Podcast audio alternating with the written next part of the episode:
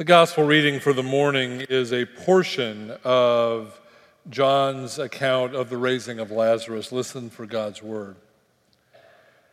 When Mary came where Jesus was and saw him, she knelt at his feet and said to him, Lord, if you'd been here, my brother would not have died. When Jesus saw her weeping and the Jews who came with her also weeping, he was greatly disturbed in spirit and deeply moved. He said, Where have you laid him? They said to him, Lord, come and see. Jesus began to weep. So the Jews said, See how he loved him. But some of them said, Could not he who opened the eyes of the blind man have kept this man from dying? Then Jesus, again greatly disturbed, came to the tomb. It was a cave with a stone lying against it. Jesus said, Take away the stone. Martha, the sister of the dead man, said to him, Lord, already there's a stench because he has been dead for four days. Jesus said to her, Did I not tell you that if you believed, you would see the glory of God? So they took away the stone. And Jesus looked upward and said, Father, I thank you for having heard me. I knew that you always hear me, but I have said this for the sake of the crowd standing here, so that they may believe that you sent me. When he had said this, he cried out in a loud voice, Lazarus, come out.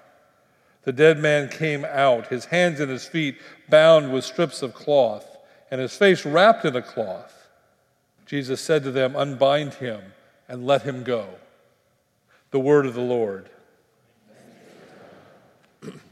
There's a website, futureme.org, where you can email yourself a message up to 30 years into the future. Uh, these future emails run the gamut between fear and anticipation. One sent in 2006 for delivery this year simply says, Is the future any better?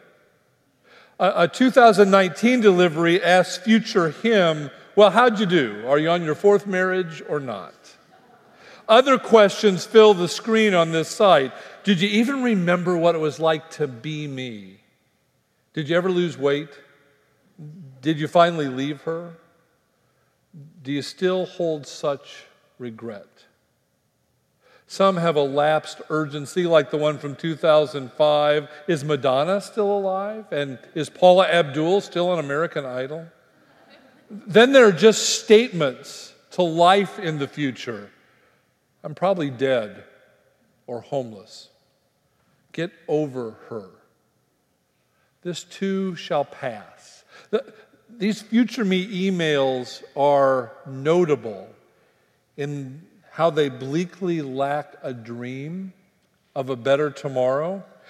In stark contrast, All Saints' Day offers us a potent message. The saints of our lives charge us to wake up every morning, this morning, trusting that in God's hands the world can be better.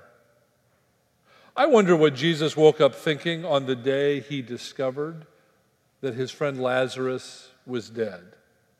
In the middle of this long passage, after Jesus has finally arrived on the scene, only to be rebuked by the sisters for his tardiness, Jesus begins to weep. There are so many reasons throughout history for Jesus to weep.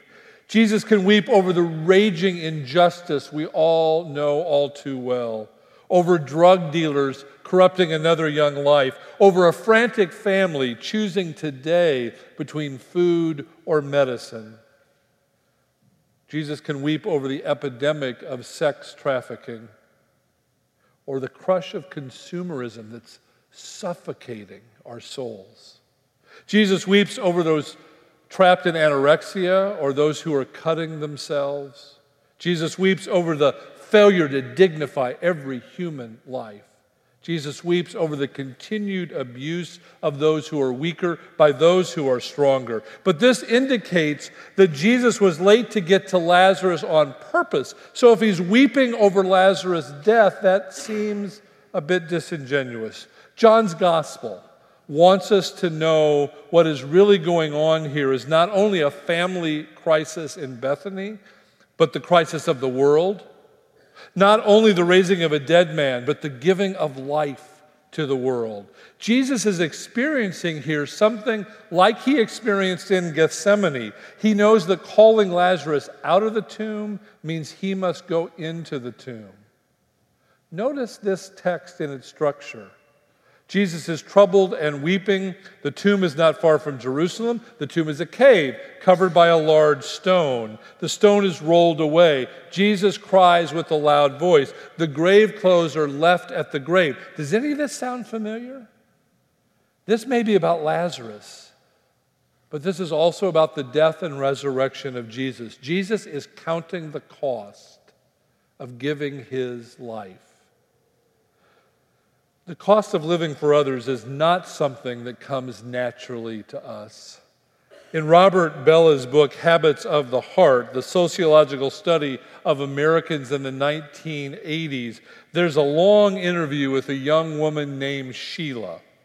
When asked about her religion, Sheila says, I consider myself religious, but I I can't remember the last time I was in church. My religion is just my own little voice. I guess you would call my religion Sheilaism. I, it's just try to love yourself and be gentle with yourself. Another congregation I know just last month sent out a survey to ask their, their congregation priorities of ministry and mission. The answer displayed some imagination and faithfulness, but what caught my eye in the summary was the construction of the sentences in answer to the questions. Almost everyone began, I want. I want worship to be this way. I want music to be that way. I want classes that focus on this. I want youth group. I want. So, what happens to you or to me or to Sheila when we are called to act beyond ourselves and to do so at great cost. What then? It's what the saints of all kinds and in all places know that life and love require us to give ourselves away. When Jesus is beckoned to come and see where they laid Lazarus, that's really an invitation to all of us. Saints are those who answer the summons to come and see what God is doing. And then change their lives because of what they see, disregarding self interest, enduring the cost for the love of God and the love of others. And wow, is this easier said than done? The late Harvard preacher Peter Gomes was once asked to give a commencement address to a posh Manhattan Upper East Side high school for girls. The students were, for the most part, heading off to Ivy League colleges. Gomes preached what he thought was a lyrical sermon on Jesus' invitation to consider the lilies of the field, how they grow, but they neither toil nor spin, but God provides for them. Gomes emphasized what he considered Jesus' comforting words, therefore, do not be anxious about your life. Afterwards, the father of one of the girls came up to Gomes with fire in his eyes and ice in his voice. He told Gomes that his sermon on anxiety was complete nonsense. Gomes tried to tell him those were Jesus' words and not his own words, but the, the, the man was not dissuaded. It's still nonsense, the man said forcefully. It was anxiety that got, got my daughter into this school. It was anxiety that kept her here. It was anxiety that got her into Yale. It was anxiety that's going to keep her there. It is anxiety that'll get her a good job. You are selling nonsense. On the basis of that advice, Jesus never goes to Bethany. Jesus never stands in front of Lazarus' tomb calling him out. Using this as a guide, Jesus never goes to Gethsemane, let alone Golgotha. On the basis of that self absorbed way of living, no one ever stands in front of a tank in Tiananmen Square. No one ever walks across the Edmund Pettus Bridge in Selma. No one ever spends two years right out of college with Teach for America. Never turns their life from I want to we need never seeks to do all those costly acts, large or small, of heroism and kindness that make the world better following Jesus. On the basis of that kind of worldview, none of us would ever become saints. Thank God for those who've shown us a different way to live. Thank God for Jesus' appearance in Bethany, hard as it was for him, so close to his own destiny. He can't simply show up, do his thing, and move on without feeling the cost of loving without limit. Thank God for those in your life and my life who tell us, who show us how to live faith, how to live hope how to give ourselves away for the life of the world because they've learned it from Jesus. I mentioned Greg Boyle a lot in sermons. You're just going to have to get used to that. Father Boyle runs Homeboy Industries in Los Angeles, helping gang members out of that life. The motto there is nothing stops a bullet like a job. During the Great Recession a few years ago, Homeboy's donations completely dried up and they had to appeal to the LA City Council for $300,000 just to keep open and keep doing their good work. Why an extraordinary appropriation for such uh, one place to just keep it up and running? Homeboy is really a consequential place, seemed to be the consensus. There's a lot of hope here, Father Boyle recounted. We always say hope has an address. It's 130 West Bruno Street. Father Boyle has celebrated 167 masses of Christian burial of former gang members in his time there. And it says it's hard for people to hold two refusals together. First, you must refuse to demonize any single gang member. Second, you must never romanticize gang life.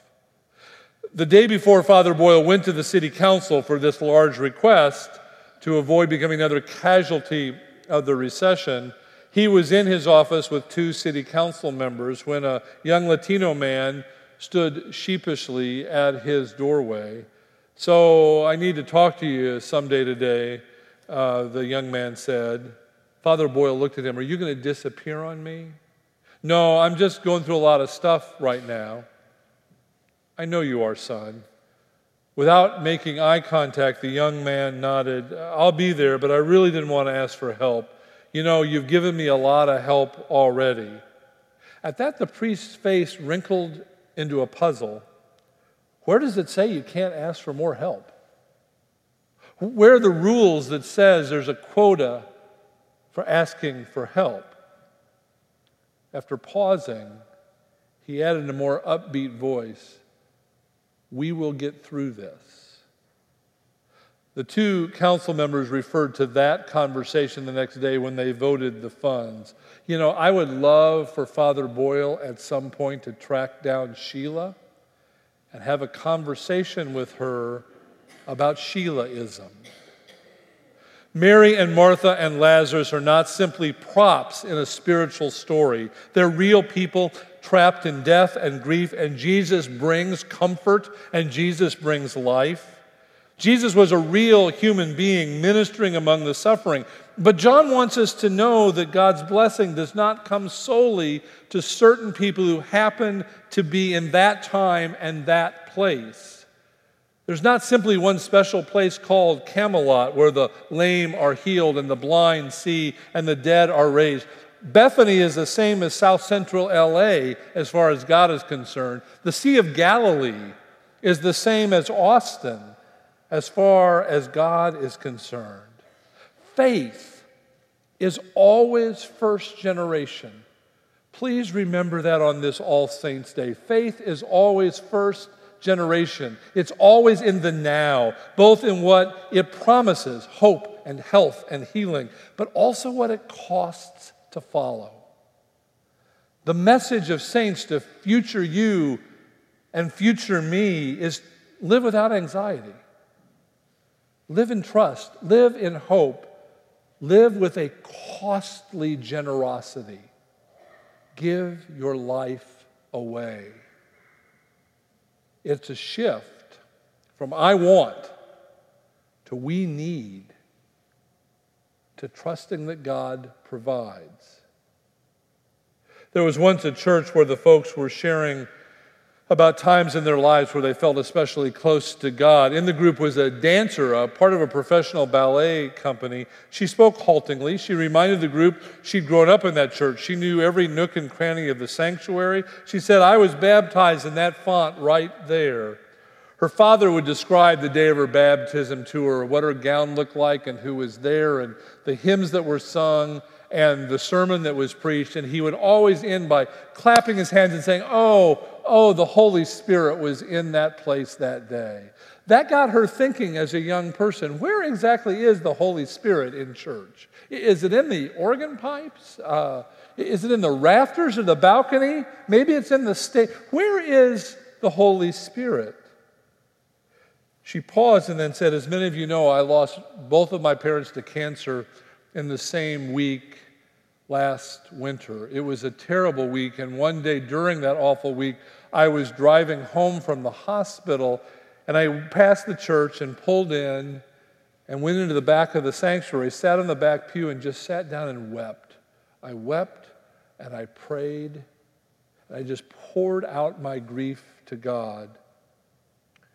Well, she said, a member of the church, and she gave the person's name, was in the kitchen preparing a meal for a church meeting, and she saw me praying, and she knew what I was living through. So she took off her apron and came and sat behind me in silence for the longest time. And then she took my hand, and then we prayed together. And it was then this young woman said, I knew where the Holy Spirit was in this church.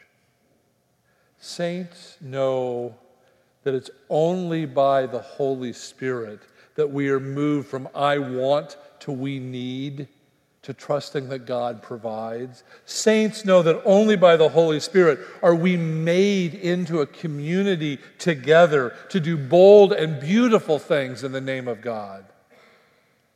Do you know where to find the Holy Spirit in this church? Let me invite you to hold the hand of a person sitting next to you. I know you don't all know each other, and you know it's not flu season yet and all that, but it's a little intrusive.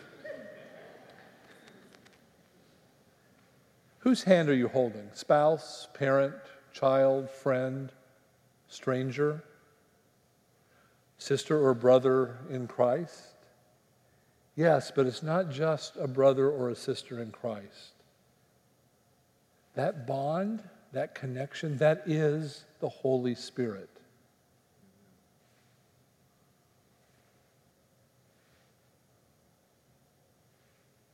Okay, you can let go.